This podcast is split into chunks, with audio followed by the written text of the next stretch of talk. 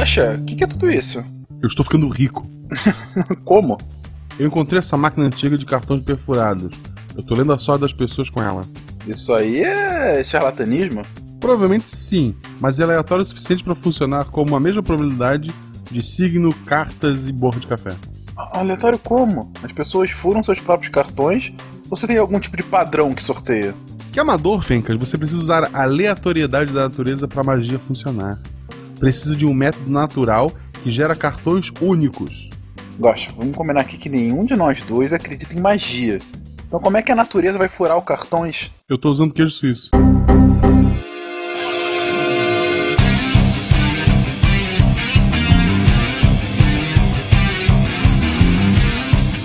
Olá pessoas, aqui é Fernando Malta Fencas, diretamente de São Paulo. E eu, ao longo do tempo, também serei uma poeta. Ada Lovelace. Olá pessoas, São Paulo, aqui é a Gabi. E eu tenho leve crush na Ada. Leve crush. É impossível e tal. Assim. Saudações aqui diretamente de São Paulo, é Nanaka. E vocês sabem o que o Babbage dizia quando falavam que não dava pra construir suas máquinas? Ah, dá. Sabe o que a Ada respondia? O quê? Ah, não fala Babbage. Vocês não vão precisar de mim hoje, não se preocupe, eu vou desconectar. Eu inventei isso agora, cara, estão orgulhosos de mim. Parabéns, Renan. Parabéns. Fala galera, aqui é o Ronaldo de São Paulo e já existia a técnica de suporte na época da Lovelace? Não sei, mas provavelmente ele falaria pra desligar e ligar novamente. O que devia dar um baita trabalho naquela época. É verdade. É, de Belo Horizonte, aqui é a Ana tentando se recompor ainda por causa da Nanaka. E temos aí uma prova na nossa mãe da computação que mulher pode programar. Olha só, a propaganda cada vez mais presente. Eu não tinha notado.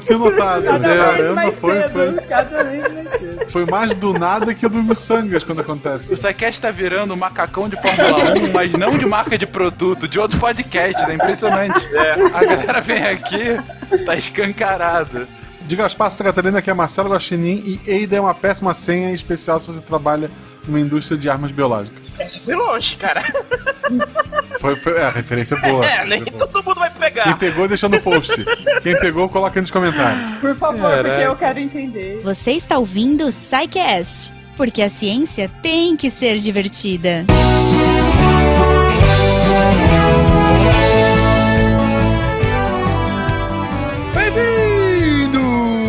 A mais uma sessão de recadinhos do SciCast. Eu sou o Fencas. E eu sou a Jujuba. Olá, Goma, tudo bem? Tudo ótimo, tô feliz, cara. Programinha Girl Power. Girl Power, é verdade. Voltamos ao mundo da informática e falando dessa que teve um papel decisivo nesse mundo, né? Boa, com certeza. E sabe quem é decisivo pra gente, Goma? Olha só o bom gancho. Os nossos padrinhos, nossos patrões. Então, se você quiser apoiar esse projeto, vá lá no nosso Patreon PagSeguro, se inscreva a partir de R$1 para manter o projeto no ar e fazer com que a gente continue a crescer lindos, fortes e cheirosos. Exato, seja a Eida e o Juarez, sei lá. Meu Deus. A gente pode ter ouvido de fora, não? Não sei. É, e se você é ouvinte do SciCast, se chama Juarez, venha falar conosco, por favor. Sim. Eu quero te dar um abraço. Exato. Mas se você quiser dar um abraço da gente de qualquer forma, virtualmente, como você pode se comunicar conosco, Ju? Olha só, Fenquinha, se for aquele esquema, mas fala que eu te escuto, você manda um e-mail pra gente no contato@scicast.com.br. Mas se você quiser entrar na discussão, se você quiser que os nossos SciCasters respondam, mandem gifs de gatinhos, piadinhas, links, imagens e emoticons, você entra lá no post, comenta, que com certeza alguém vai aparecer e vai brincar com você e vai interagir, e essa é a parte mais legal. O episódio não acaba aqui, ele continua lá no post. Então eu falo algo que há muito eu não falo aqui com você, Nos amem! Vão lá falar conosco, nossos queridões. Exato. Fê, caso eu já tô... Hoje a gente tá rápido. A gente tá rápido. Acho que a gente já vai pro episódio. Só lembrando, quem quiser anunciar a sua marca, produto ou serviço, entra em contato comigo. Meu e-mail está no post e a gente faz aqui um anúncio bem bacana pra você. Exatamente. Vamos pro episódio então, Ju? Vamos que eu quero ver. Essa mulher é muito power. Eu quero saber o que ela fez no mundo. Qual foi a diferença que ela fez. É isso aí. Até semana que vem, gente. Até.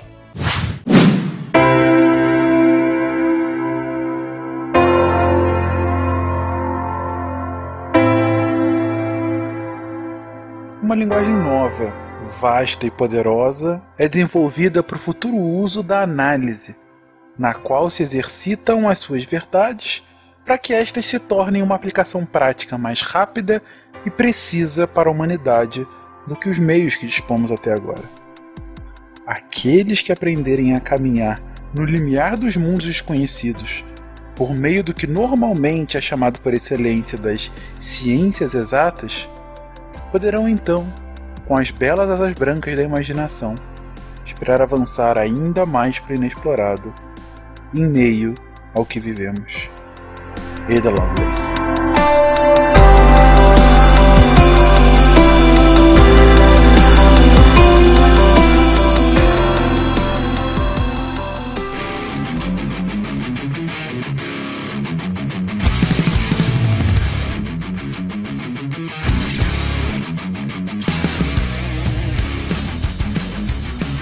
Queridões, já tivemos alguns casts biográficos bem interessantes, já falamos sobre Einstein, já falamos sobre Newton, já falamos sobre Curie. E hoje voltamos a falar sobre uma mulher extremamente especial para a ciência, fundamental para informática, computação... Tecnologia? E tecnologia, é verdade. Essa a gente pode falar com toda certeza. Uma mulher muito à frente ao seu tempo, né?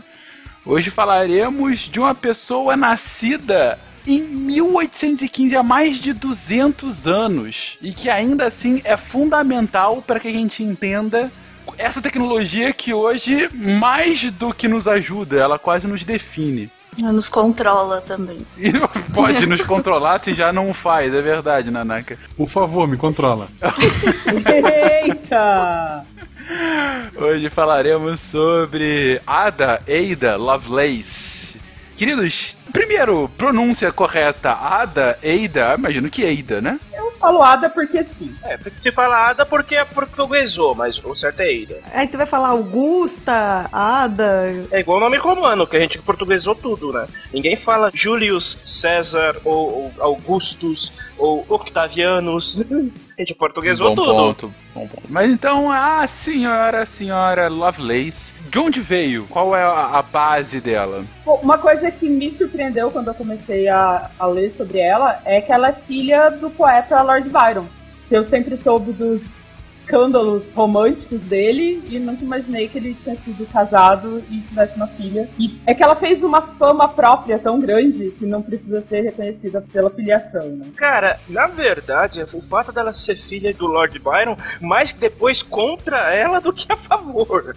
Ele não era uma pessoa muito benquista na nobreza britânica. Assim, na época, né? Mas eu falo ainda hoje em dia. Ela não virou só filha de alguém, ela não, né? É filha do Lord Byron. Até porque eles têm uma história de vida muito curta juntos, né? Ele viajou poucos meses depois que ela nasceu e quando ela tinha 2 anos ele morreu sem nunca mais ter visto ela. Então não tem uma relação familiar grande aí. E morreu sem ter um laço de amor. Lovelace. Ai, Deus. Poxa, eu achei que a Nanaka que ia continuar. High five aqui. High five, eu tô... Passei pro Guaxa já. O Guaxa tá correndo atrás do prejuízo, ele não pode perder o título dele. Pois é, Guaxa, você vai ter que se superar nesse episódio, viu? Já comigo. Ok, então ela nasce, não tem essa presença paterna, e ela nasce no Reino Unido? Isso, 1815, filha do Lord Byron e da Annabella Milbanke, ou conhecida como Anne Isabelle. Os pais dela foram casados por apenas 1 ano. Eles se casaram em 1815, a Ada nasceu pouco tempo depois e eles se divorciaram no ano seguinte. O Byron só viu a filha com uns poucos meses de vida, pois ele embarcou para a Grécia e morreu pouco tempo depois de uma febre com 36 anos de idade. As histórias que se contam, ele tinha uma vida romântica bem ativa, né? Teve caso com primas e mulheres casadas, e acabou que o casamento deles foi mais pra sossegar o facho dele, né? Pra sossegar o facho, pra ele parar de ser mal visto pela sociedade britânica, porque ela era uma pessoa muito rígida, muito religiosa, muito bem vista tradicionalmente falando. Porque largar a esposa e a filha um ano depois deve ter ajudado muito. Já, foda-se, eu não nasci pra isso, né? Vai embora. Uhum. Ele era um fanfarrão. Basicamente. Ele era um poeta, né? Poeta. Ele era poeta. Ele é artista é assim. Boêmio. É miçangueiro, vivia da arte. Basicamente. Então, sabemos que a Ada tinha um pé na miçangas. Inclusive, a mãe dela deu uma educação muito de exatas pra ela, porque tinha medo que ela fosse porra louca igual o pai. Já chega o pai de miçangueiro. A mãe dela também era matemática, também tinha talentos matemáticos. Eu imagino que o pai dela tenha exercido um fascínio nela muito grande, pelas obras, pelo fato também, imagino que a mãe não tenha exposto ele tanto, só que a mãe dava uma segurada nas rédeas ali. Deu uma educação pra ela bem conservadora, bem científica. E também fazia um negócio que, assim, na época era comum, né? Que era deixá-la parada, imóvel, por muito tempo, pra ela aprender a ter autocontrole. O pai poeta e a mãe matemática, a gente pode dizer que programação é a junção da matemática e da poesia. Sim. Era o que a Ada considerava. Eu chamo de magia. A mãe era tão focada em matemática que o Lord Byron chamava ela de princesa dos paralelogramas. Que romântico, que graça. Dá pra ver que o relacionamento tinha futuro, realmente, né? Se o seu marido te chama de princesa dos paralelogramas, fuja. Que horror, cara. Por quê? Fuja. Às vezes não, ai. Fuja. É. Na boa. Podia ser uma piada interna dele, sei lá, ele tinha um fetiche por paralelogramas, enfim. Mas vamos lá. Mas é uma coisa que eu não entendi, que ela ficou quieta, parada, literalmente parada, ou não entendi? Sim, a mãe dela fazia ela ficar horas imóvel pra ter mais autocontrole na vida. Imóvel e meio inclinada, assim, pra ficar meio paralelograma. Puta! Ai, Deus! Nanaka, você abriu uma caixa de Pandora hoje, sabe? Que eu não vou desistir, né? Essa eu nem vi vindo, nem vi. Eu sabe que eu acho que pode ter sido uma boa pra ela, porque se ela ficava imóvel, ela ficava com o mental dela trabalhando muito, então imagino que ela raciocinava pra caramba. Era o que tinha pra fazer. O raciocínio era tipo, eu tenho que fugir de casa.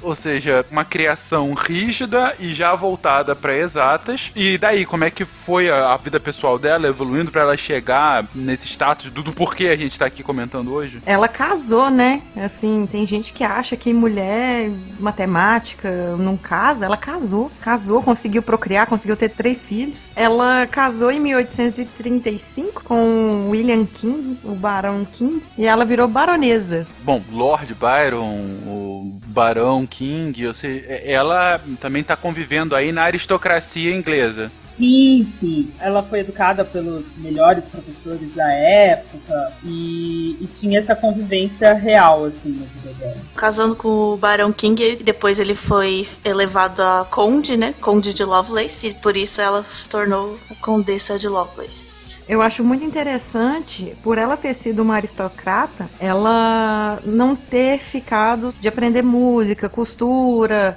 poesia, assim, muito achei bacana da parte da mãe dela extrapolar isso. Então, tem uma certa corrente de pensamento de que o interesse dela, principalmente por matemática, não condizia muito com a posição dela. Ela era muito criticada por essa predileção dela por números e análise e questões de exatas que não seriam compatíveis com um nobre, ainda mais uma mulher. Ainda mais uma mulher estudar, né? Isso, também. Apesar de que já era século XIX, tá certo, pelo menos umas 5 décadas antes da Revolução Industrial, mas já tinham algumas mulheres que estudavam, que se destacavam na época, mas ainda era um caso de muito incomum. tem que lembrar, então, a gente está falando do início do século XIX na Inglaterra, é o final dos reinados do Jorge, ela se casa mais ou menos quando sobe ao poder a Rainha Vitória, então ela vive boa parte da vida adulta nela na Inglaterra vitoriana, que é... A Inglaterra é o ápice, né, o apogeu do Império Inglês, é quando a Inglaterra se torna a grande potência global. Então, assim, ela está vivendo no coração da principal potência global daquela época. E a despeito disso, ela acaba indo, como o Ronaldo colocou agora, para uma vida mais voltada para matemática, para ciência. Mas desde o início, desde a piadinha da Nanaka na sua introdução, vocês estão comentando aí de Babbage. Quem é Babbage? E onde é que ele entra na vida da Ada? Babbage é foi um matemático que foi... A Ada construiu os conceitos dela em cima do trabalho dele, né, que das máquinas diferenciais, que a gente vai explicar.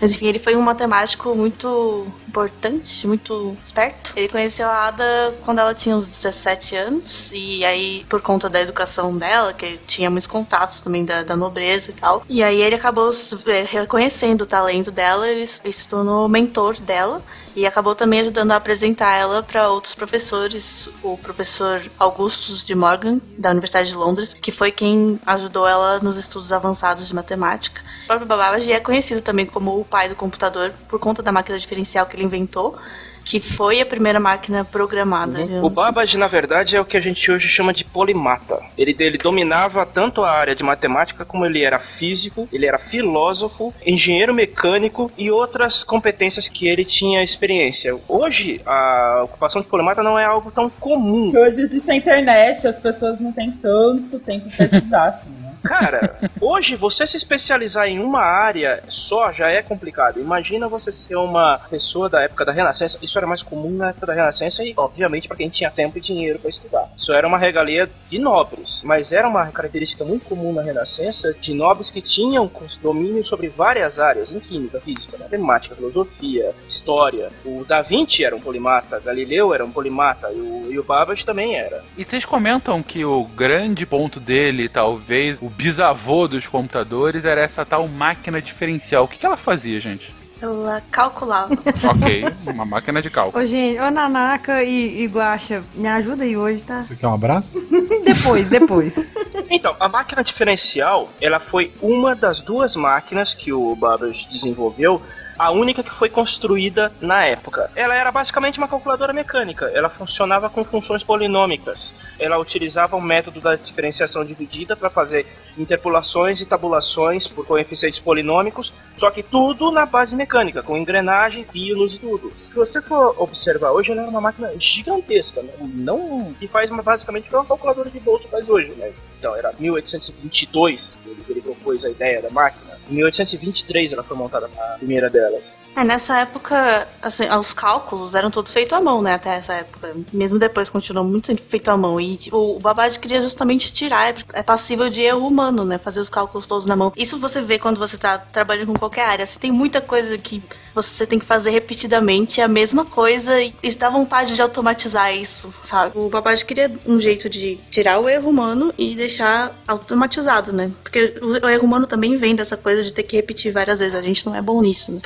Falou que calcula funções polinomiais, né? O que é uma função polinomial? Na verdade, a maioria das funções que a gente conhece, que você pensa assim, é uma função polinomial. É uma função que você tem uma regra, tem um número x, e aí você passa esse número na regra e te dá o número y. É uma função de x que dá y. E aí tem umas regrinhas. Para ser polinomial, ela não pode ter expoentes negativos, nem divisões por outra variável, porque aí ela pode dar uns resultados que não são números muito trabalháveis, assim, enfim, tem umas regrinhas. Mas, basicamente, a maioria das funções que a gente vê na escola e tal são funções polinomiais. E é muito importante conseguir resolver essas funções polinomiais, porque muitas funções mais complexas, muitos problemas complexos são aproximáveis através de funções polinomiais. Você consegue reduzir eles para conseguir resolver tudo por funções polinomiais. E aí, essas funções polinomiais você resolve com as operações básicas, né? Multiplicação, adição, divisão, subtração.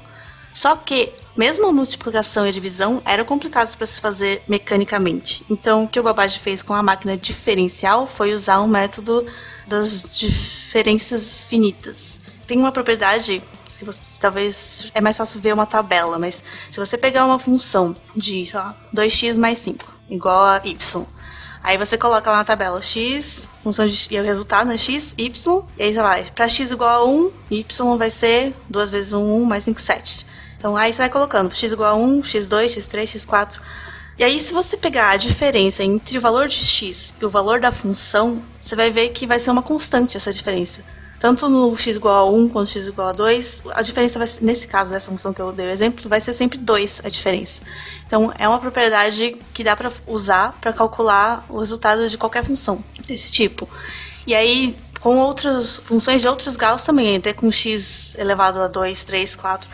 A única coisa que você vai fazer, por exemplo, quando x é elevado a 2, essa constante de diferença não vai aparecer na primeira diferença. Você vai fazer esse cálculo, aí você vai fazer a diferença entre o x e o y, colocar numa coluna ao lado, não vai dar uma constante. Aí você vai precisar colocar mais uma coluna de diferenças e aí calcular a diferença das diferenças, e aí você vai achar a constante. Mas você sempre vai chegar numa constante no final. E aí essa máquina diferencial, ela usa essa constante e essa propriedade das diferenças para resolver o polinômio só com operações de adição. E a máquina do Babbage, ela conseguia calcular polinômios de até sétimo grau, ou seja, até x elevado a 7. O uso de cálculos polinomiais tem várias aplicações, desde cálculo de trajetória, balística, esse tipo de coisa. Você tem que lembrar também que na época, a primeira guerra da Crimeia não foi pouco tempo depois disso.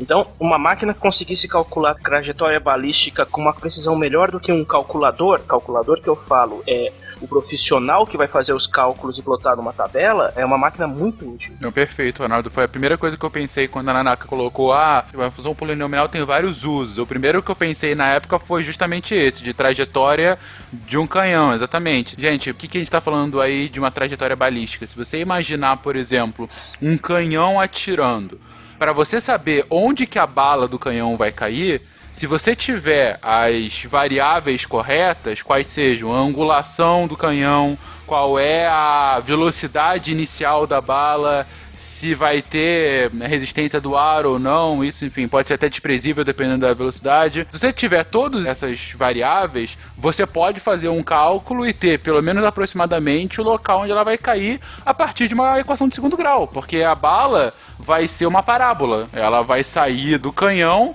e vai fazer um arco. Ela sobe e depois desce no lugar. Eu só lembro do Agribird quando fala disso. Que analogia perfeita, mas é muito mais factível pro nosso dia a dia. Obrigado, Ana, é isso mesmo. Angry Birds. Angry Birds é uma equação de segundo grau ambulante. Sim. Você tá lá e ela vai variar de acordo com a angulação que você coloca lá no estilingue e vai variar do quanto você puxa ou não o passarinho. A partir daí ela vai fazer uma trajetória e você vai descrever até o ponto de impacto dela. Agora, uma coisa é você fazer isso no olho, outra coisa é você fazer isso na mão, e uma terceira coisa é você ter uma máquina para calcular isso. Daí você vê, só nesse exemplo, um ganho substancial do porque uma máquina dessa é tão importante nesse início do século XIX, né? Vale dizer que a gente empregou o uso de calculadoras, em sua maioria mulheres, por décadas, além da proposta do Babbage. Até a Segunda Guerra a gente ainda tinha calculadoras, a NASA tinha calculadoras, a Katherine Johnson é o melhor exemplo de gente que ainda trabalhava com cálculos plotados na mão. Não é porque o processo de confiabilidade das máquinas para fazer esse tipo de cálculo demorou muito. Se as máquinas do Babbage, com o sistema de programação da Ada tivessem sido aplicados na época, a gente poderia estar pelo menos uns 70 ou 80 anos adiantado da tecnologia de computação que a gente tem hoje. Pense bem, você já viu algo parecido? Não, isso é um brinquedo? Muito mais que isso. Os livros têm as perguntas e, pense bem, as respostas. É um computador? É como se fosse seu primeiro computador. Ele tem 10 jogos. Brinquedo? Computador? Então o que é? É genial. Adivinha o número do meio. Gostou? Adorei! Então pede um. Pense bem da Tectoy, mais que um brinquedo, quase um computador. Tchau. Bom, então, máquina feita, uma pequena revolução no campo de matemática. E a Ada teve contato com essa máquina quando ela começa a ser tutorada pelo Babbage. E daí? E qual foi a influência dessa máquina e do próprio Babbage no crescimento da ilha? Depois de fazer essa primeira máquina diferencial, o Babbage, ele não chegou a construir ela totalmente, construiu só uma demonstração, assim, no estúdio dele. E aí ele já passou para outro projeto de fazer a máquina analítica, que era um pouco mais complexa, que essa sim conseguiria fazer já as operações de multiplicação e divisão. E ela usaria cartões perfurados, que era já uma tecnologia que existia para, acho que a indústria têxtil. Eu não lembro o nome agora do cara que fez esses cartões perfurados, mas eles eram usados para imprimir padrões em tecidos. E aí o Babbage pegou esses cartões perfurados e projetou essa máquina analítica. Essa sim já é considerada como um computador. A gente tem que lembrar que ela tinha uma ALO, no caso uma unidade lógica aritmética. A ideia da máquina analítica é que ela tivesse um circuito, no caso mecânico, que desenvolvido propriamente para realizar operações lógicas e aritméticas. No caso, as 4 operações básicas. É o que a gente chama de ALO, que é a Arithmetic, Logic e Unit, que está presente em todos os processadores que a gente usa hoje. Lembrando que essa máquina analítica ficou só na teoria, né? Ela foi construída só em 1985 por um museu onde ficava exposto, onde ficou guardado esses estudos dele. 1985? 1985. Caraca. E levou 17 anos para completarem a construção da máquina. Na verdade, isso acho que foi a segunda máquina diferencial dele. A segunda diferencial ele conseguiu completar, uma versão menor, e a analítica ele não conseguiu. Foi o museu, mais de 100 anos depois, que conseguiu fazer. A máquina analítica, ela teria o conceito de fluxo de controle, ela teria loops, ela teria instruções próprias para qualquer programa, no caso, instruídas pelos cartões perfurados. Ela tinha, digamos assim, a base do que hoje se convenciona como um computador. Se a gente for olhar para os antigos computadores mecânicos, ela era aquilo aplicado. Mas essa parte dos loops e da instrução foi tudo teorizado pela Ada, né? Vocês estão colocando aqui que a Ada acaba entrando nessa história, nessa parte, quando ela começa a dar pitacos no funcionamento teórico dessa máquina. É porque o Luigi Federico Menabrea, ou seja, como fala? Menabrea! Menabrea! Coxinha! Coxinha! Uma pessoa que tem o sobrenome de Recipucci não pode falar assim, cara. O Luigi Menabrea, no caso, Conde Menabrea, ou Marquês de Valdora, que foi o 7º primeiro-ministro da Itália. Não era pouca coisa. Exatamente. Não. Ele escreveu um artigo baseado numa apresentação que o Babbage fez sobre a máquina analítica, só que o artigo precisava ser traduzido para o inglês para ser publicado, e a Ada ficou responsável por fazer a tradução. E aí ela, enquanto ela traduzia, ela foi inserindo as ideias dela, e essas anotações dela ficaram 3 vezes maior do que o artigo original. Verdade. Esse artigo chegou a ser publicado, as anotações dela, aliás, chegaram a ser publicadas em 1843. E nessas anotações, ela descreveu como poderiam ser criados esses códigos para que a máquina lidasse com letras e símbolos, além de lidar com números. E ela previu que a máquina analítica poderia ser usada para compor música, criar gráficos, e que seria muito útil para o avanço da ciência. E nessas anotações também ela criou o conceito de loop e de instruções, como são usadas hoje pela programação moderna. O projeto original do Babbage, ele tinha entrado numa espécie de beco sem saída. Até onde se sabe, ele não tinha encontrado uma forma confiável o suficiente para fazer a máquina analítica funcionar. A Ada, ela conseguiu abstrair ao ponto que, para a máquina analítica funcionar, ela precisava de um conjunto de instruções escrito especificamente para o que você quisesse que ela fizesse. E é o que hoje a gente convenciona hoje como um programa de computador. Essas instruções a gente chama na programação de algoritmo. E esses algoritmos, como foi falado, quando você tem uma instrução em looping ou em laço, quando a gente tem uma instrução e você vai percorrer um conjunto de instruções até que algum resultado qualquer ele se torna falso. Então, sempre você vai nesse laço, e existem vários laços quando você for procurar, for googlar, laço, looping na programação, você vai encontrar em inglês while, ou for, ou for it. Então, enquanto alguma situação ela for verdadeira, você passa dentro daquelas instruções e vai fazendo. E aí foi o que a Ada fazia, que ela descreveu, que enquanto se fosse verdadeiro as instruções que ela colocou, então conseguia calcular. O primeiro diagrama que ela escreveu foi um algoritmo preparado para que a máquina analítica fizesse cálculos dos números de Bernoulli. Tem toda a documentação com as anotações que ela fez. Essa anotação é considerada o primeiro algoritmo escrito da história. Gente, lembrando que o número de Bernoulli a gente comentou no cast de teoria dos números, tá? O próprio Babbage, ele queria construir as coisas, tinha muitas ideias, fazia os diagramas, mas ele não documentava muito essa parte da programação, que como seria a programação. Ele tinha alguns conceitos, mas aí a Ada que foi mesmo desenvolver eles. Tanto que o Babbage, ele deu lá a apresentação dele, mas quem foi escrever o artigo sobre a máquina dele foi o italiano lá. Tipo, ele não dava muita importância em documentar as coisas. Ele é tipo Santos Dumont. Ele pensava no negócio mais pra aplicabilidade do que pelo registro. Era mais na prática do que a teoria, né?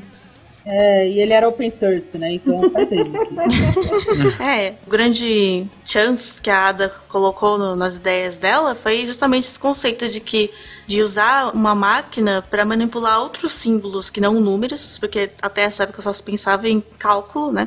Manipular outros símbolos de acordo com quaisquer regras que a gente pudesse definir e de que qualquer coisa poderia ser representada por números para poder colocar na máquina, por exemplo, música, né? Desenhos. Isso é a diferença entre cálculo e a computação. Interessante a analogia.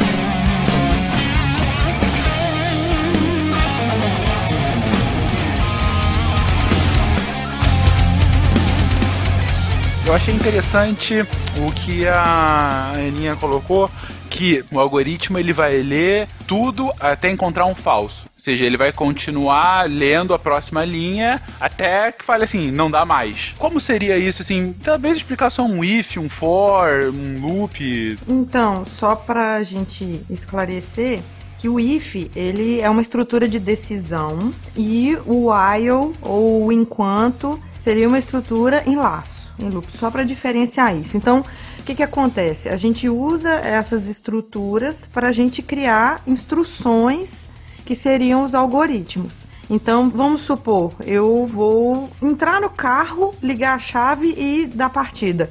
Só isso, hoje tá tão mecanizado na nossa cabeça. Eu vou dar um exemplo aqui para quem não sabe dirigir, mas eu vou abrir a porta e vou sair de casa. Isso aí todo mundo faz. Então você vai pegar, vai andando, e no que você vai andando, você vira à direita ou vira à esquerda até chegar na porta. E aí você pega a chave, aí vem as estruturas de decisão.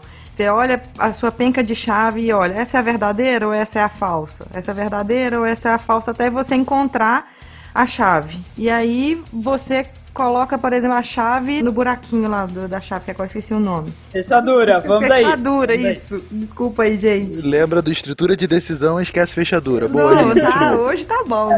Você já saiu de casa alguma vez, Aninha? Só pra... Você acredita que já? Apesar de que tem home office, né? Mas eu não faço home office. Mas aí você gira... Enquanto, aí nós temos uma estrutura aí de loop, enquanto você não abre a porta, enquanto você não termina todos os giros, você não consegue abrir a porta. E aí, depois que você consegue, aí você tem esse loop. E acabou, apesar do loop repetir aí uma ou duas vezes, depende da fechadura, você consegue abrir a porta e sair, e também fecha a porta, e a mesma estrutura, e vai embora. Então, se você pensar... É passo a passo tudo que você faz. Só que hoje é tão automatizado isso que a gente faz, que a gente nem lembra mais como é que é, tudo no automático. É. Basicamente, se você fosse escrever isso em código, seria mais ou menos assim. A primeira instrução seria você seguir reto. Segunda instrução, quando chegar na porta da cozinha, vire à direita. Aí você vira à direita para chegar na porta da saída. Você chegou na porta de saída da casa. Você tem que destrancar a porta. O que você vai fazer? Aí entra a condição if. Você tem as chaves. Você combina. Se a chave for a correta, ela vai conectar na fechadura. Se ou else, no caso, né? Se for a errada, você testa outra chave. Então, nesse if-else, você vai testar as chaves até encontrar a chave que entra na fechadura. Não, mas aí não seria um if-else, né? Seria um looping. É que nesse caso tá muito definido. Tipo, a gente, pra explicar um looping, Você não precisa saber quantas chaves você tem, quais chaves você tem. Você vai testando todas até que a condição porta esteja aberta. É, no caso, o loop seria quantas voltas daria pra sair. Você teria que girar. O loop, você teria uma quantidade de voltas que você teria que dar. Por exemplo, 2 voltas para abrir a porta. A chave vai ter que dar 2 voltas até ele abrir a porta, porque está contabilizado 2. Ele gira uma, você desconta uma da pilha. É, não necessariamente tem que saber que são 2 voltas, né? É, nós estamos falando aqui no padrão 2 voltas da fechadura, né? Sim, mas não necessariamente precisa saber que são 2 voltas. Ele vai girar até que a condição porta aberta seja satisfeita. Até que a porta está trancada. Está trancada, verdadeiro ou falso? Isso, você pode escrever assim, até que a porta abra. Se você escreve 2, digamos que a porta abre com 3, ela vai girar 2 vezes e não vai abrir. Então você pode fazer realmente um loop sem a quantidade pré-determinada, que ele vai girar a chave até que a porta destranque. Aí a porta destrancou, ele vai parar de girar, ele vai abrir a porta e vai sair. Os brinquedos que estão no caminho de você até a porta são os bugs? É possível, é possível. Na verdade, às vezes não são os deadlock. A Niem entende. Ó. Depende, tem Lego no caminho? Não precisa de Lego. Eu vou te contar que tem uns brinquedos que nem precisa ser Lego. Você já pisou num Lego? Eu já pisei em vários. Já. Ô, okay. Tristeza. Bom, a Aninha descreveu a ação que seria necessário e a lógica. O Ronaldo descreveu como seria escrever essa ação num código com algumas expressões-chave. As diferentes linguagens de programação seria escrever isso em português, em inglês, em russo, em chinês. O ponto é, a lógica seria igual. A lógica seria essa para fazer o que a Aninha descreveu. E o ponto para esse episódio é justamente essa a grande contribuição que vocês estão descrevendo da Ada. Foi ela quem começa a determinar como que essa lógica da programação ela é usada até hoje, certo? Correto. É porque a lógica é imutável. Você pode escrever o código utilizando a linguagem que você quiser. Algumas vão ser mais diretas e mais leves, como o COBOL, como o C, que faz tudo. Com o C você faz qualquer coisa. Algumas vão ser um pouquinho mais trabalhadas, com funcionalidades específicas, como o Java, voltado com a orientação a objetos, ou o Python, ou o Lua, que é uma linguagem 100% brasileira. Então tem várias formas de você escrever o código, mas a lógica do que você quer fazer é a mesma. Se você não conseguir escrever um código que o computador entenda, para ele executar aquela função, ele vai parar no meio do caminho, ele vai achar um erro, ele não vai executar. Quando ele consegue executar o código completo e o código funciona, é que a gente fala que o código foi compilado. Ele foi compilado de ponta a ponta, não achou nenhum bug e funcionou. É essa hora que o programador brinda com café. Com café, claro, sim. E o Ronaldo descreve agora que um erro no meio. Gosta até de descrever, pisar num Lego. Isso seria um bug porque você pararia. Mas, na verdade, um erro no código, a gente até comentou agora, primeiramente a gente falou virar 2 vezes a chave, só que a porta não abriu. Então tem que escrever de uma outra forma, virar até que a porta se abra. Geralmente é um ponto e vírgula que ficou faltando em algum lugar. Né? Às vezes você comentou uma parte... Comentar um código, gente, que a gente tem que explicar aqui. Quando você tem um código escrito para fazer uma determinada coisa, pode ser, às vezes, que você quer desabilitar uma parte daquele código para deixar de fazer uma função que não se faz mais ou que você não precisa daquele jeito. Você faz uma marcação, geralmente com aspas, dentro do código, que automaticamente aquela parte do código fica desabilitada, porque o sistema não reconhece, mas ainda assim, dependendo de como você escreveu, ele vai funcionar. Essa parte que você marcou, você comentou, ela não vai funcionar mais. Isso pode servir para você remover um bug, que é uma forma preguiçosa de você tirar um bug, ou para remover uma função que o código não executa mais, para ganhar performance, por exemplo. Isso que o Ronaldo está escrevendo já é algo bem mais avançado, né? uma linguagem bem mais complexa já. Na verdade, um programa compilado não quer dizer que o algoritmo funciona, né? Porque compilar é simplesmente você traduzir um código-fonte para um outro código que, por exemplo, a linguagem de máquina, que aí é a linguagem que realmente vai funcionar dentro da máquina. Mas o algoritmo em si, a parte lógica, não tem nada a ver com compilar. Ele não tem erros na escrita. escrita, mas não necessariamente ele tá funcionando do jeito esperado. Se ele vai executar corretamente, né? É, porque a máquina só entende linguagem de baixo nível. É, era de baixo nível. Essa máquina mecânica que a Ada trabalhava era no mais baixo nível. E justamente ela conseguia visualizar essas instruções que seriam necessárias nesse nível, que é tipo, é ridiculamente abstrato. Não abstrato, mas você já tentou programar em assembly? É impossível. Já, é inferno. Triste. Nossa. É um inferno na Terra. E ela fez tabelas e códigos e conseguiu transformar as fórmulas, né, as equações que ela quer resolver em instruções desse nível. E o Babbage, ele ficou encantado com ela, né? Achou tão impressionante que até ele chamava ela de a encantadora de números. Mas, meu Deus, precisa dessas expressões? A filha da princesa do paralelograma... Pois é. Era a encantadora de números. A encantadora de números. Okay. O amor morreu faz tempo, já. O amor morreu junto com o pai dela. Apesar dele ser matemático, essa foi uma possibilidade que ele não abstrair. Ela conseguiu abstrair e ele não viu isso. Essa necessidade de você desenvolver um programa para que a máquina funcionasse. O Babbage e a Ada trocavam cartas sobre o trabalho. Tem, acho que está no Museu de Ciências de Londres... Tem as cartas lá e dá pra ter uma ideia, assim, de como eram as conversas dele, né? E tem dois trechinhos, assim. O Babbage escreveu numa carta... existe ainda um mal entendido acerca dos cartões de variável, aqueles cartões perforados, né? Então, um cartão de variável pode ordenar qualquer número de variáveis para receber o mesmo número sobre o próprio, no mesmo tempo. Mas, um cartão de variável nunca pode ser direcionado para ordenar que mais de uma variável seja liberada ao mesmo tempo, pois o moinho, que era aquele processador central da máquina, né, não poderia receber isto e o mecanismo não permitiria. Isto tudo era impossível que você soubesse por intuição, e quanto mais eu leio suas notas, mais surpresa eu fico com elas e me arrependo de não ter explorado mais cedo tão rica a veia do mais puro metal. Olha só, ele era um poeta. A resposta da Lovelace, que pode ver que ela já era uma pessoa mais direta, né? Ela respondeu: eu não posso imaginar o que você quer dizer sobre os cartões de variável, já que eu nunca supus na minha mente que um cartão de variável poderia liberar mais de uma variável ao mesmo tempo. E nem, ao meu ver, expressei tal ideia em qualquer passagem que seja. Como é que eles tiveram filho mesmo? Só pra... eles não tiveram entre eles. Mas na vida. Ela teve 3 e muito rápido, porque ela morreu jovem, então... Sim. Ela conheceu o Babbage, começou a trabalhar com ele com uns 17 anos, né? E ela casou, acho que com 19, teve os 3 filhos e uns 4 anos depois já voltou a trabalhar com o Babbage. Então, tipo, foi só pra manter a linhagem. Ela era nobre, né? Tinha que... anda logo. Ela deve ter feito as contas, assim... Ok, 3 filhos e eu paguei minha vaga nesse mundo. Já contribuí pra população. Dá pra uns 2 morrer de peste aí e a linhagem continua, tá bacana.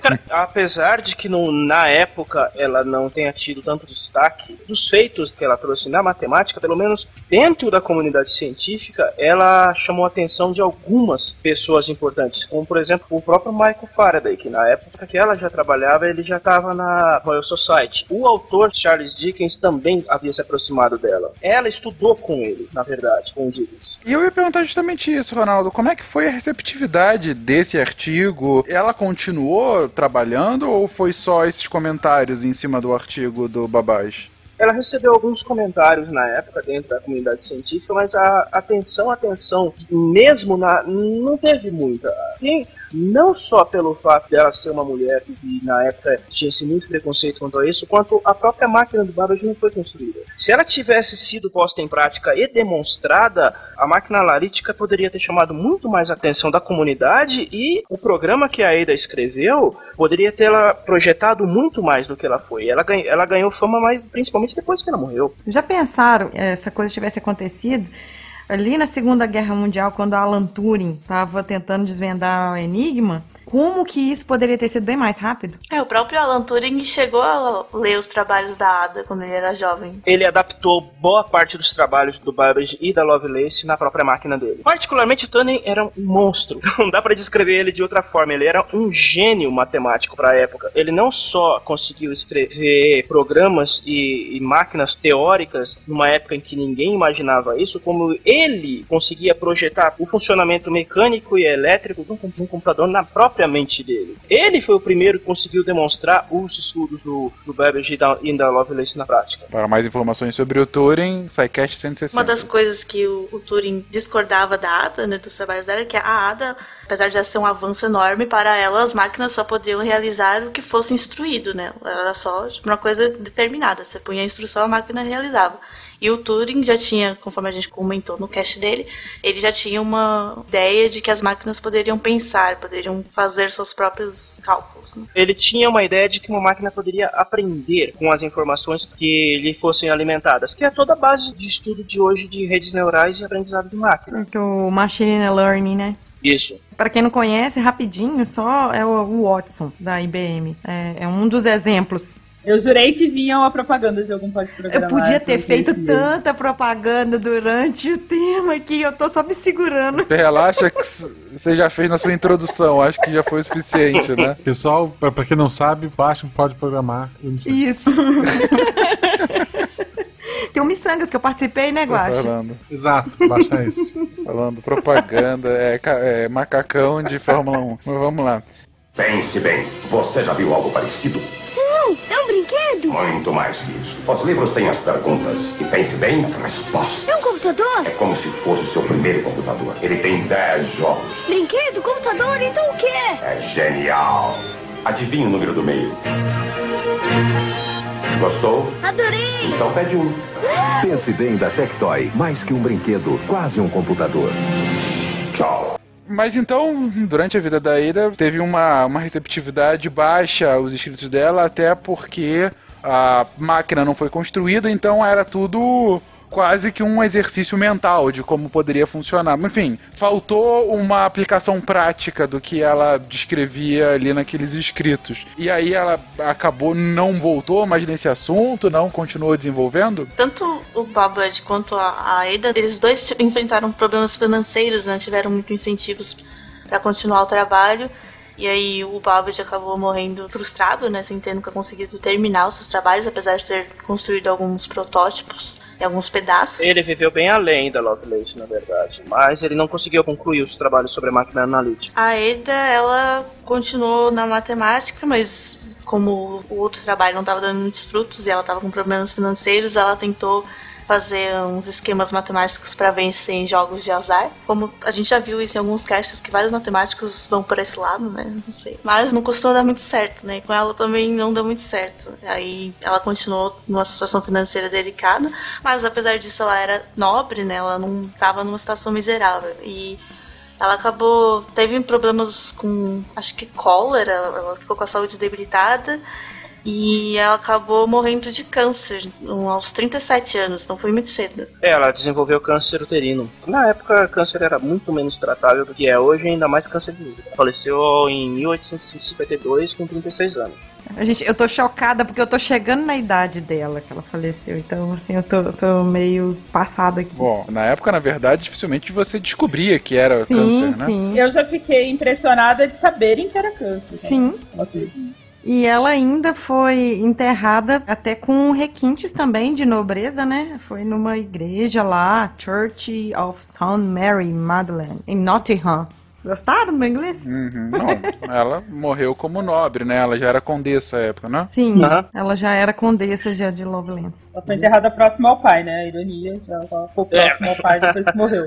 Pois é. E foi na mesma idade, né? Eita. O mito em torno da Lovelace, ela foi resgatado muito recentemente, apesar da base dos estudos dela e do Babbage terem sido muito importantes para o desenvolvimento da computação moderna. Vale mencionar o livro A Máquina da Diferença, do William Gibson, que foi lançado em 1990. Foi um livro escrito na Inglaterra vitoriana, em que ela teve um grande desempenho tecnológico, exatamente porque o Babbage e a Ada conseguiram concluir a máquina analítica. No livro é chamada de máquina diferencial, mas na verdade é analítica. E todo o que aconteceu depois da consequência dos britânicos terem desenvolvido um computador funcional quase um século antes do que aconteceu na realidade. É um livro muito bom. Teve uma série de homenagens póstumas que ela recebeu. Hoje ela dá o nome a uma linguagem de programação. Ela foi tema de alguns filmes, algumas peças, temas de quadrinhos. Então o revival em torno da pessoa de Lovelace tem pelo menos um uns 25 anos para cá, mas a importância dela como primeira programadora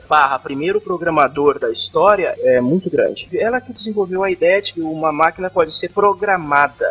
Você não precisa construir uma máquina específica para uma única função, você pode construir uma máquina genérica e alimentá-la com programas específicos para cumprir funções diversas. Então eu pergunto para vocês, gente, passados 150 anos da morte da Ada, passado quase 200 anos das suas primeiras contribuições, só um século depois do falecimento dela que de fato ela é resgatada como um dos anais da computação, né, e da programação.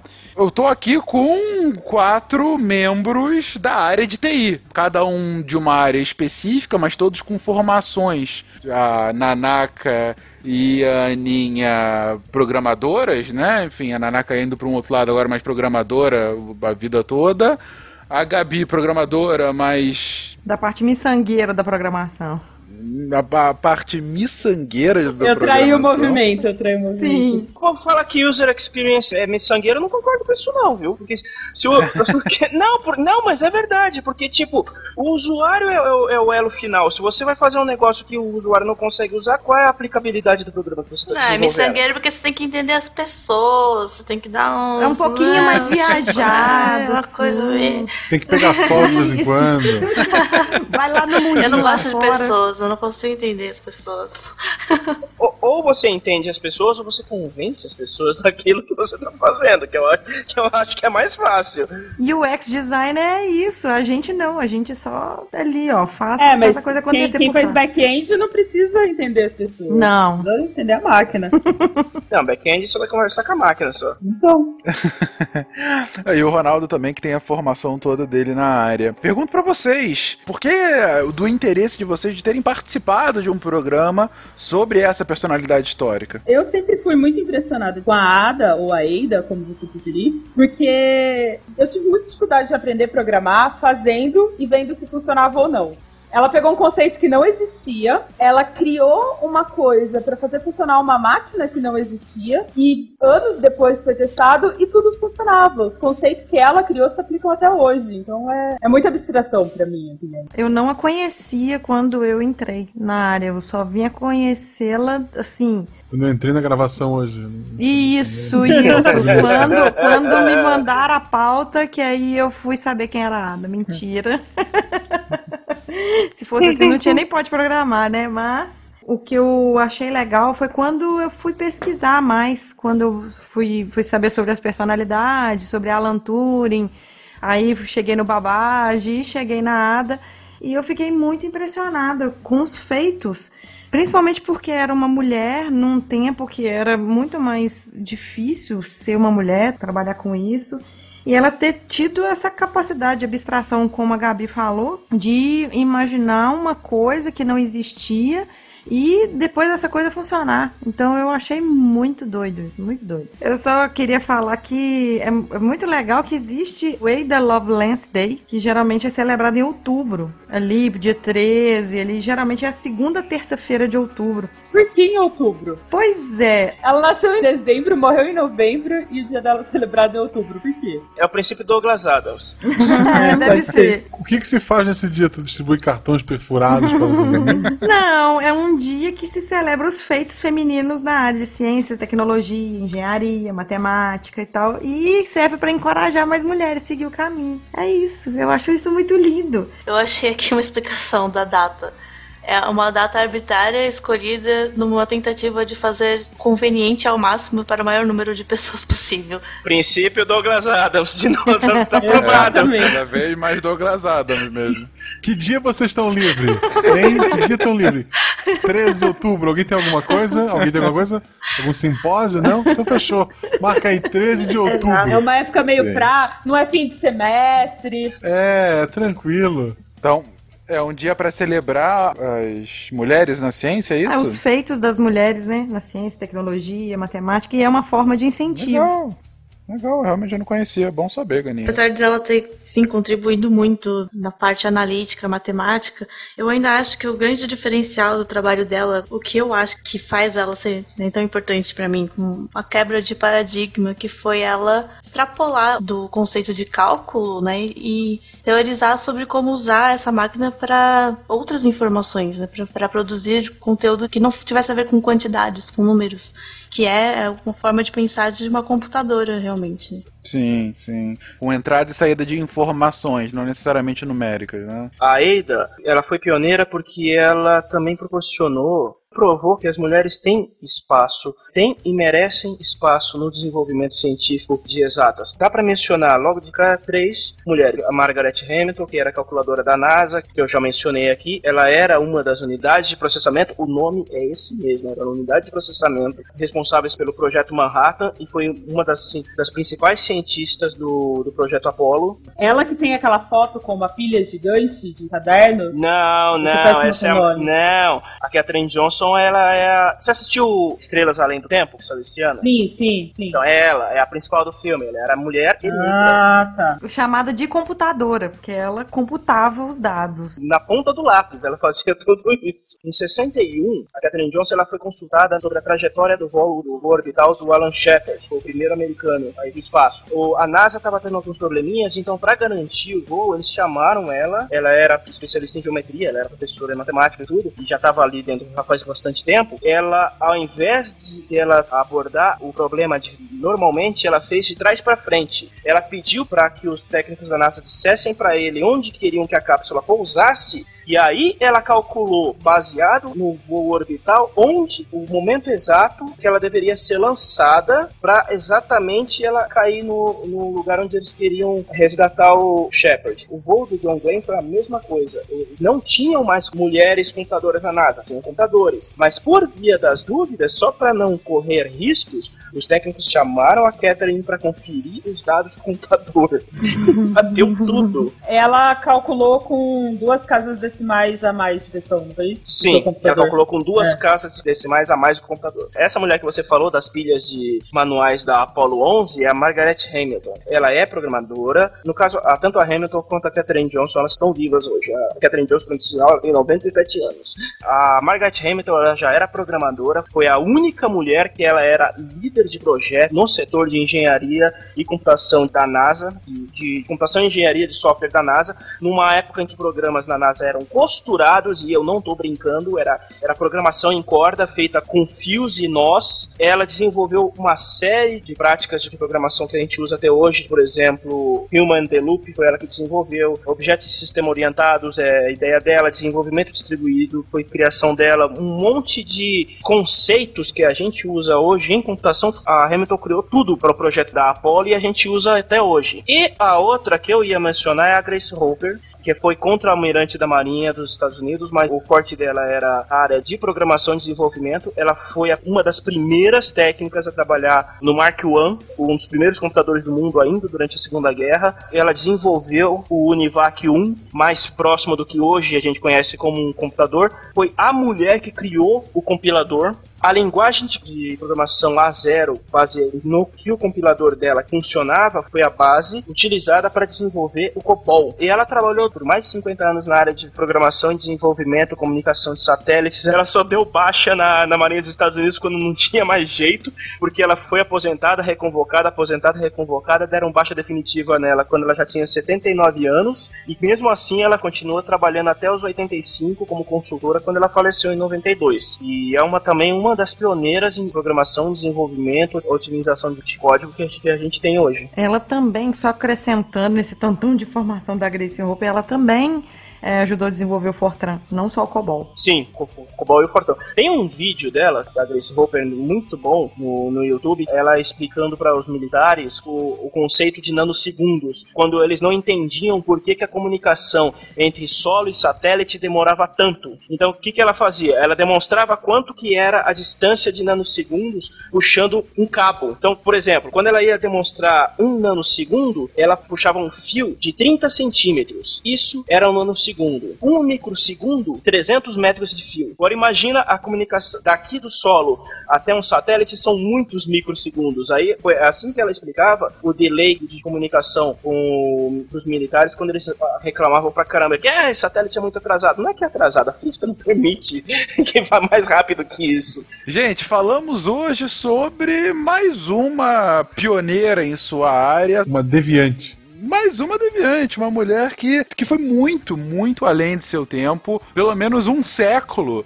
entre o que foi pensado para o que de fato se tornou palpável. Bom, o motivo da gente estar aqui com vocês, se vocês estão ouvindo esse feed, vocês devem também a Ada e todos os desdobramentos a partir dela. Espero que vocês tenham gostado dessa viagem, espero que vocês tenham gostado, inclusive, desses pontos finais que o Ronaldo comentou. Na verdade, eu tenho uma última dúvida, gente. Ronaldo, você citou, Ronaldo e demais, enfim, você citou pelo menos 3 mulheres com relevante participação no século XX no que tange a cálculo computacional manual. E desde o início do episódio a gente tem falado isso sobre como que, em especial no século XX, as mulheres acabaram indo muito para essa área. Tem um motivo do porquê a seleção das mulheres para essa área? Alguma preferência? Mulheres são mais metódicas do que homens, fazem cálculos melhores. Simples assim. Assim, na verdade a prevalência dos homens nessa área foi depois disso, assim.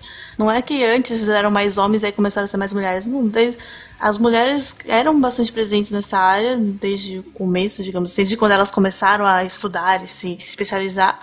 E as exatas começaram a ser mais estudadas por homens depois disso. Foi ao contrário. É, a minha dúvida sempre foi de como as mulheres se uniam. É, exatamente. Né? Porque era uma área muito feminina, essa dos cálculos, e de repente... É, era uma área muito feminina, mas era uma função muito específica só para as mulheres. As mulheres eram relegadas à função de calculadoras, que era fazer cálculos brutos e colocar em tabelas. Fora disso, a aplicabilidade, o uso desses dados era trabalho de homens. O cálculo bruto era das mulheres, mas a forma como era aplicado não era domínio de área delas. Isso foi quebrado depois. Uhum. Não entendi seu ponto, Ronaldo. Você pode encarar isso até como uma hierarquização de função, de fato, né? O trabalho mais braçal às mulheres e um trabalho mais criativo, prático para os homens. Basicamente, né? Isso. É isso, gente. Então, espero que vocês tenham gostado por essa viagem na vida da Ada Lovelace. Comentem aí um pouquinho mais sobre isso. Vocês, programadores, comentem se a nossa explicação de abrir a porta fez sentido ou não. E, enfim, pelo amor de Deus, quando vocês forem ouvir a explicação da máquina diferencial, olhem com as tabelas, senão vocês vão ficar boiando como esse que vos fala. Uhum. E diga aí que forma geométrica vocês gostariam de ser lembrados.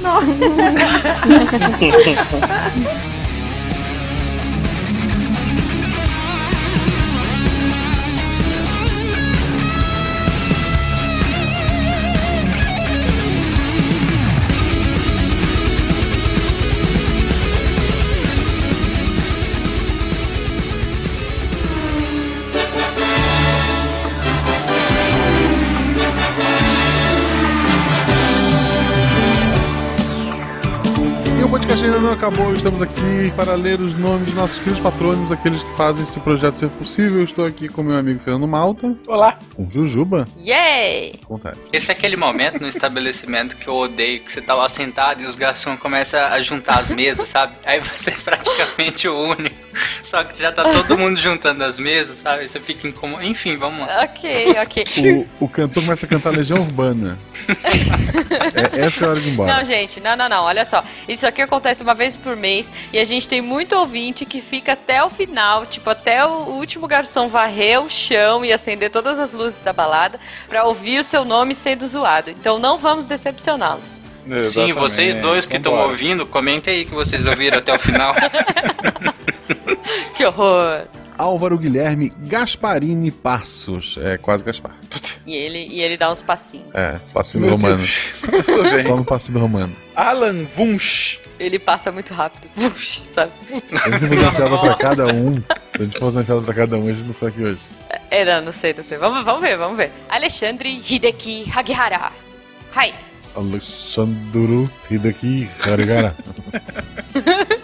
Ok, gente, ok. Alexandre Luiz. Alexandre Estrapação Guedes Viana. Eu sempre tenho uma piada muito ruim com Estrapação, mas eu vou disfarçar. É melhor. Alexandre Zucchelli. Todo mundo balançando a mãozinha. Especialista em línguas. Verdade. Amanda Zuniga. Olha que sobrenome legal. Olha que nome legal. Anderson Baratella Alves. Okay. Baratella é tipo barata com Nutella? Isso. Nossa, é verdade. Eu falava dele quando ele era o Anderson Bara Raiz Alves. Ok. Eu demorei pra entender. Sabia que o Tarik demorou pra entender a piada. Ele deu um risinho. Vai crescendo. Um risinho social, né? Aí foi aumentando o tom assim. Ah, entendi! A Zootopia sendo que conta a piada pra preguiça, sabe? Ela vai. Exato, exato. Foi o Tarik agora. Pensei na mesma coisa. Anderson Marcelino Cardoso. André Andrade, eu gosto muito desses nomes. André Andrade, Fernando Fernandes, é tipo são nomes. Trava-línguas. Exatamente. André Bonfá. Voltamos à Legião Urbana. Né? André Luiz Parisotto Reichert. Se tiver errado, por favor, avisa. Ou não. Antônio Alísio de Menezes Cordeiro. Delícia. Ok. Meu Deus, isso tá ficando estranho, gente. Próximo, próximo. Ok. Ai, meu Deus, desculpa. Antônio Carlos da Graça Mota Durão de Souza, nosso Dom Pedro. Time forte. Arnon Afonso Opaz. Olha que lindo. Esse é bisanqueiro também. Eu acho que ele mudou o nome, eu tenho quase certeza. É, e se ele tirar um R, ninguém mais sabe quem ele é. Nossa! O Arnon não é aquele nosso patrono que é do exército? Então eu retiro a minha piada. E o sobrenome dele é Paz? É Paz, olha aí. Opaz. Se quer as Paz, prepare-se para a guerra. Deve ser O de Oliveira, não sei. É verdade. Olha aí. Augusto A. Breunick. A gente tá acabando o A agora, gente, vambora. Bernardo F. Malta. Deve ser de Fernando. Olha aí. Sim, Fernando. Na verdade, eu não tenho irmão, na verdade é o meu alter ego. Betânia S. Santos. Olha, a Betânia é muito fofa. Gente, esse é muito legal de falar. Bruna Dir. Gostei do sobrenome. Tem 2 I's e 2 R's, cara. Dir. Beijo, Bruna. Gostei. Bruno Avelar Alcântara. Alcântara é forte, né? É. Olha, é nome de novela, cara. É nome de vilão de novela. É. Das novas. Sim. Ou de, sei lá, coveiro. Ele tá Avelar. Bruno Fernandes. Bruno Suzin Saito. Cássio Santana. E eu sempre penso no relógio, Cássio, desculpa. Okay. Aí o Malta lembra da música. Vambora, gente, bora. Daniel sem sobrenome. Eu adoro amar você. Ele não tem sobrenome, entendeu? Eu não vou zoar ele, minha avó adorava ele. Minha avó tinha um caderno dele. Enfim. Não, é adorava, ele não morreu, tá? Minha avó morreu. Ah, tá, desculpa. Ah, tá. Meu Deus. Daniel Martin. Tá sempre atrasado, mesmo tendo um DeLorean do tempo. Coisa. Daniel Scopel. Daniela Araldi. Daniela Salomão. Nossa ruiva querida. Melisandre do SciCast. Daniele C. Mesquita. O C deve ser de Cassandra. Certeza. Tá. Voltamos a colocar agora os nomes? Sim. Beleza. Ah, eu acho digno. Danilo S. Alarcon. S. Alarcon. O que é o S? Salsicha. Gostei, salsicha, vai. Okay. Davi Martins Colares. Ele é primo do Brincos. Não. Puta merda! Meu Deus, que horror! É ou do Pulseiras. Muito não sei, ruim, ele. Muito o Pulseiras é o tio dele. Muito ruim. Parei. Ele devia estar no sangue, não aqui. Denis de Azevedo Silveira. Diego Atílio Trevisan. Trevisan é nome de loja, né? Ferragista Trevisan. De careca, ferragista? Barman que escreve RPG. Isso, nossa, eu pensei nisso, na verdade. Douglas Floriano de Souza. Ele gosta de florear as coisas. Eu lembro de Florianópolis, já falei isso. Eduardo Seiji Sato. Hi. Eduardo Torres de Albuquerque. Como é que tu empilha Albuquerque, tu matou? Olha... É a região que o Pernalão queria chegar. Vamos lá. Eliane Gomes de Freitas. Podia ser Gomas, né? Podia. Não. Mas goma frita não fica bom. Puta, sério, gente, vocês estão com... Tá pior, tá cada vez pior. Horrível. A gente tá piorando, cara. Desculpa, gente. Desculpa editor, vamos lá. É, Elias S. Diniz. S de novo de salsicha? Salsicha. Eu acho que é salsicha. Eu acho que é a família salsicha. Alto de cavanhaque e camiseta verde. Boa, boa. Eloy Carlos Santa Rosa. É, nosso querido Eloy. Beijo pra Fernanda aí. Fernanda, República da Nicarágua. Beijo, Fernanda. Isso. Nosso... Emerson Luiz Silva. Um jogador de futebol. Enil Gali Ferlin. Bom nome. É, 3 elemento químico, dá pra fazer. Dá, né? Everton Xavier da Rosa. Olha, ele é primo do professor Xavier. Fabian Marcel Menezes. Ainda bem que a novela acabou. Não vou falar. É, eu não vou falar da novela, parei. A gente sempre faz isso, cara. Eu acho que a gente tem que parar com isso, sério. Desculpa, Fabian. Fábio dos Santos Ferreira. Fábio Sampaio Pérez. Primo da Carla. Sim, sim, claro. Fabrício GV Salles. GV é geração de valor, né? Geração de valor, obviamente. Claro. Felipe Fiorito Mancini. Sim. Eu conheço uma Mancini. Fernando Maia Filho, nosso querido médico do SciCast. Fernando Malta. O nosso mal grandão, okay. Da banda Malta. Essa banda é muito ruim, putz. Ah, tinha uma música, só uma música. 4 anos a mesma música. Não é... Essa banda não é aquele que canta com aquela dor? Ele, eu cara, acho que é. Fala assim, cantando! É uma cópia mal feita de uma banda chamada Reação em Cadeia. Nossa, é muito ruim ouvir nas americanas, enfim. Né? Que triste. Vamos lá, próximo. Felipe Rios. Primo da Beth Lago. Nossa, ele falou o nome certo. Gente, eu tô nessa, eu tô no parentesco hoje, desculpa. Flávia S. Nogueira Ward. Salsicha. E como a gente descobriu hoje, salsicha. Sim. A família salsicha. Embora ela seja vegetariana, né? Uma coisa assim. Mas tem salsicha vegetariana salsicha também. Tem? Brócolis. Soja? De soja. Isso. De morte. Não, de morte são as outras, né? Não. Que é feita às custas de animais. Ah, ok, próximo. Franklin Marx de Oliveira. Franklin é uma sonoridade, né? Eu lembro sempre daquele gênio americano que era aquele molequinho que tocava piano no Eu, Patrão de Criança. Excelente. O Franklin. Muito bom. Excelente. Gabriel Tully. Ele é... De Corre Rio, Riverland. Ou ele é bailarino, não sei. Puta. Não? eu ia achar o máximo se eu fosse uma bailarina e tivesse um sobrenome Tully. Tudo bem, desculpa. Seria aqueles nomes predestinados, né? Giovanni Fedaldo. Perfeito, cara. Cara, se fosse João, seria Fedá abaixo, sei lá. Puta. Giovanni. Sério, o que vocês comeram hoje, gente? Meu Deus. O próximo é tão legal de falar. É, eu tô com a mãozinha pronta já aqui. Gianfrancesco Signore. Sério. E um oferecimento da panificadora Colombo, Gilmar Colombo. Colombo é uma loja pra cá de eletrodoméstico, não é? Colombo é uma loja de camisa, mas não. Loja de geladeira, essas coisas. Nossa, não, aqui é uma loja de camisa. E Gilmar é um cachorro padrão do TV Colosso. Do TV Colosso, sim. Nossa, boa referência. E você vê que as referências de vocês são uma panificadora. Você sabe, Colombo também foi o cara que descobriu a América, né? Tem essa também, mas... Eu nunca tive um carnê desse cara. Who cares, né? Julian Nóbrega, que é o nosso querido amigo canguru. Isso, sim. Cocodilo Dandy do Brasil. Glauber Duarte Monteiro. Guilherme A. Macudá. O A é do quê? Alface. Tá bom. Guilherme D'Alonso Castro. Isso é nome de piloto de Fórmula 1. Guilherme L. Klug. Klug, tchau. Acho que o L poderia ser Lug. Lug Klug, não ia ser legal? Lug Klug, adorei. Nossa, Lug, perfeito. Fechou, Guilherme Lug. Beijo pra você. Hélio Henrique Salatino. Quase. Yara, quase. A nossa Yara, nossa querida médica também. Exatamente. Isso, mas é só Yara. E ela não pôs o sobrenome, é só Yara. Deve ser salsicha também. Sim, certeza, da família salsicha também. Pode ser Lara com L minúsculo.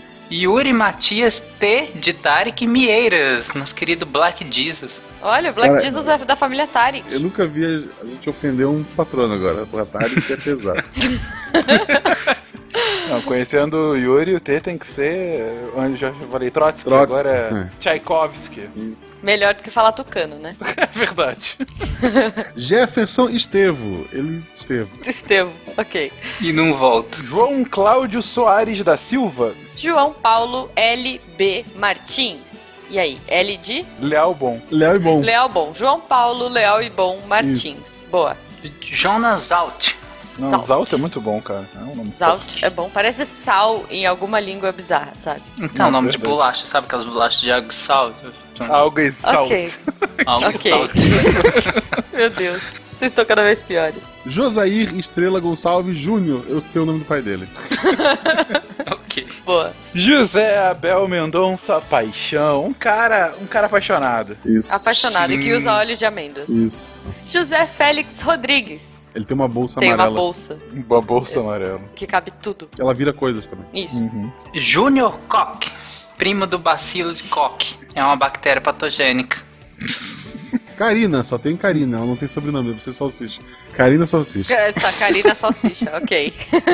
Leonardo Teixeira. Lucas F. Marri. F de... Ferrari. Olha, Lucas Ferrari Marri. Bonito. Lucas Nunes. Eu lembro daquela piada ruim do Pânico do não sei o que, Nunes, que os alunos de calça se batendo, achavam uma dele. Ele deve ter sofrido. Ok. Ele entendeu. Eu não lembro disso. Ele chorou baixinho comigo.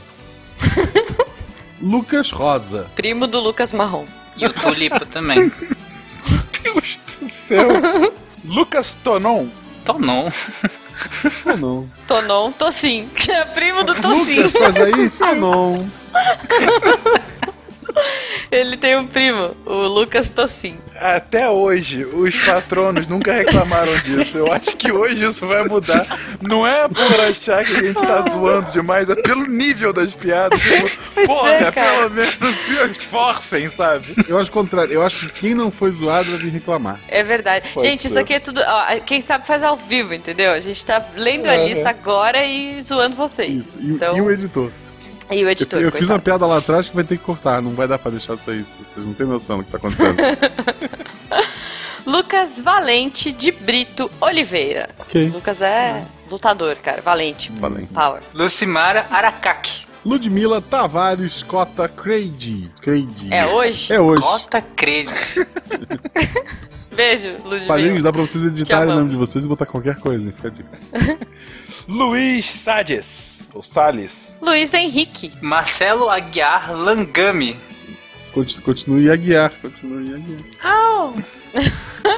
Meu Deus, gente, para. Aguiar. Eu pensei em Lan House ali, ó, tipo Lan Game. Eu também. Boa. Pensei em dirigir, guiar. Nossa, cara, o Guaxa e o Tarik estão alinhados, que medo. Então, muito. Marcelo Chaves Gonçalves. Lá vem o Chaves. Os tantos olhando pra TV. Marcelo Rosocai. Marcelo Santana do Amaral. Olha isso. Pode pensar na guitarrinha agora, Fencas. Márcia Thier. Thier é um sobrenome. Gosto muito desse nome. Eu acho que o teu personagem eu vou roubar esse sobrenome. Cara, eu tenho um amigo que chama Thier. Márcio Costa. Marina Mieko Osham. Foda também. Mário César. Ave. Ave César. Ave.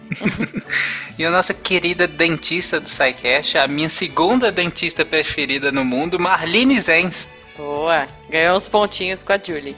Claro. É minha favorita. Ela tem uma injeção em forma de jacaré. É verdade. Fez sucesso na internet. Ela cura o medo de injeção botando medo de jacaré, o que é útil. Teria salvo ela crianças. Transporta, exatamente. Masaki, só Masaki. Tipo, ele é um personagem de anime.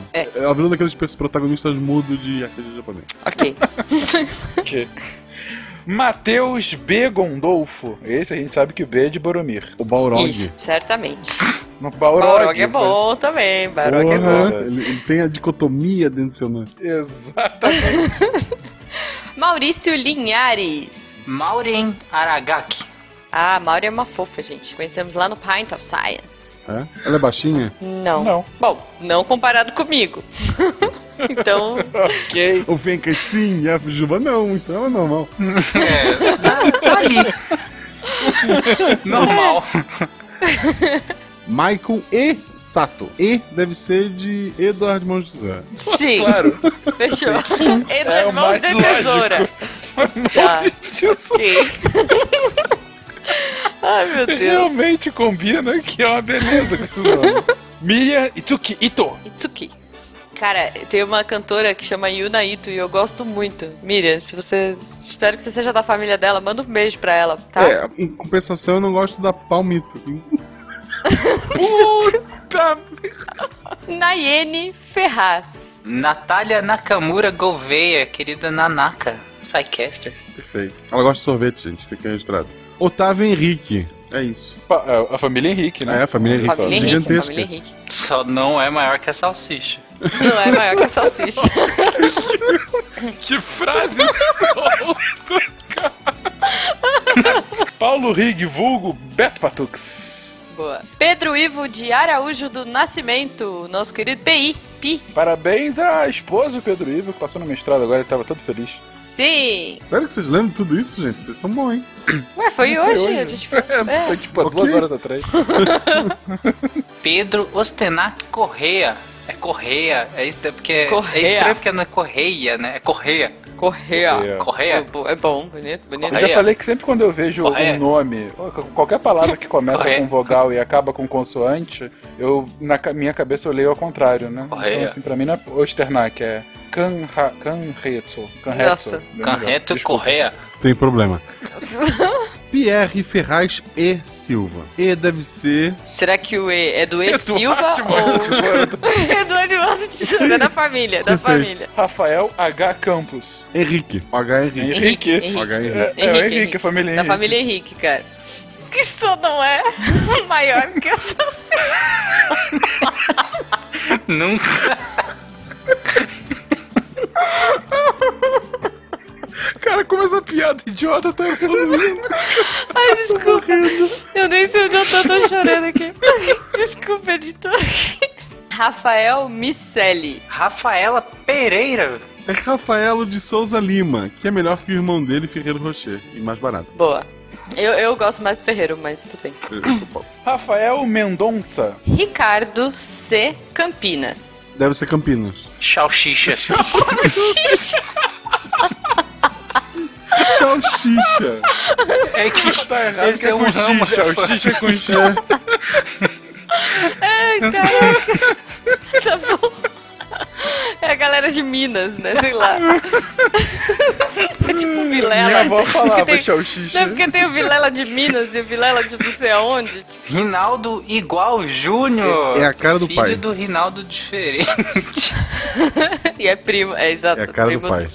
Rodrigo do Couto Fonseca. Rodrigo Ribeiro. Rogério A.A. Um dia de cada vez. Rosineide Alves. Beijo, Rose. Fofa. É uns quilos, né? Tem Alves e uns quilos. Ai, meu Deus do céu. É porque o pessoal do final da lista fica bravo que a gente só brinca com os primeiros.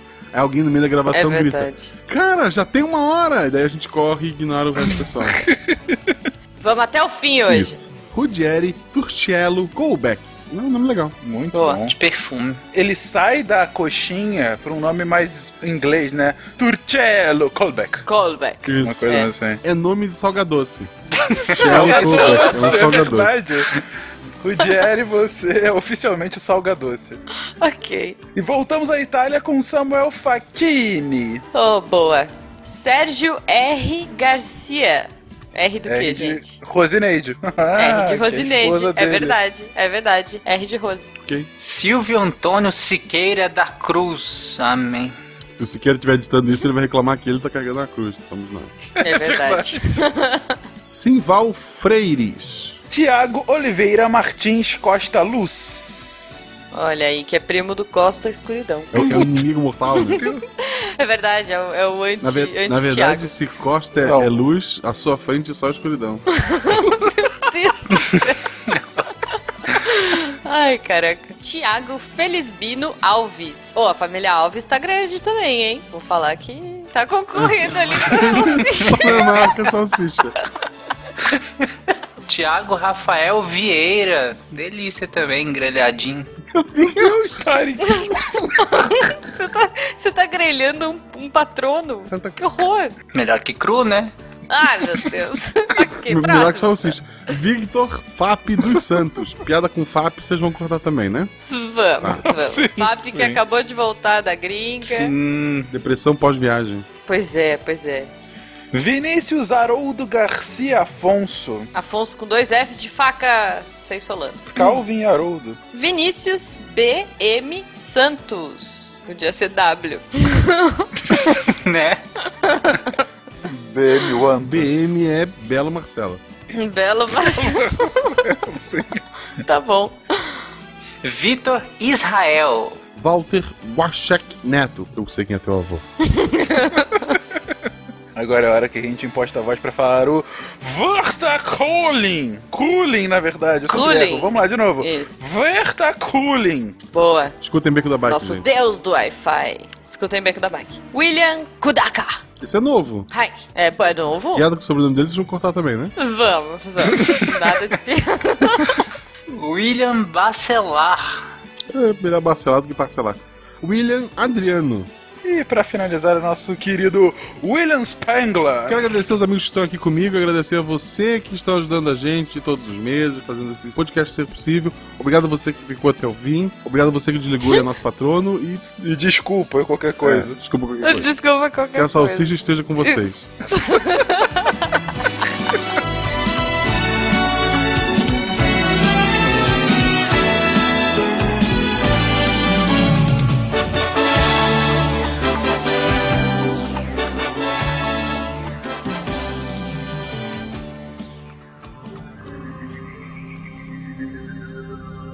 Se a ciência não for divertida, tem alguma coisa errada. Tem que ser divertida. A coisa mais divertida que tem é a ciência.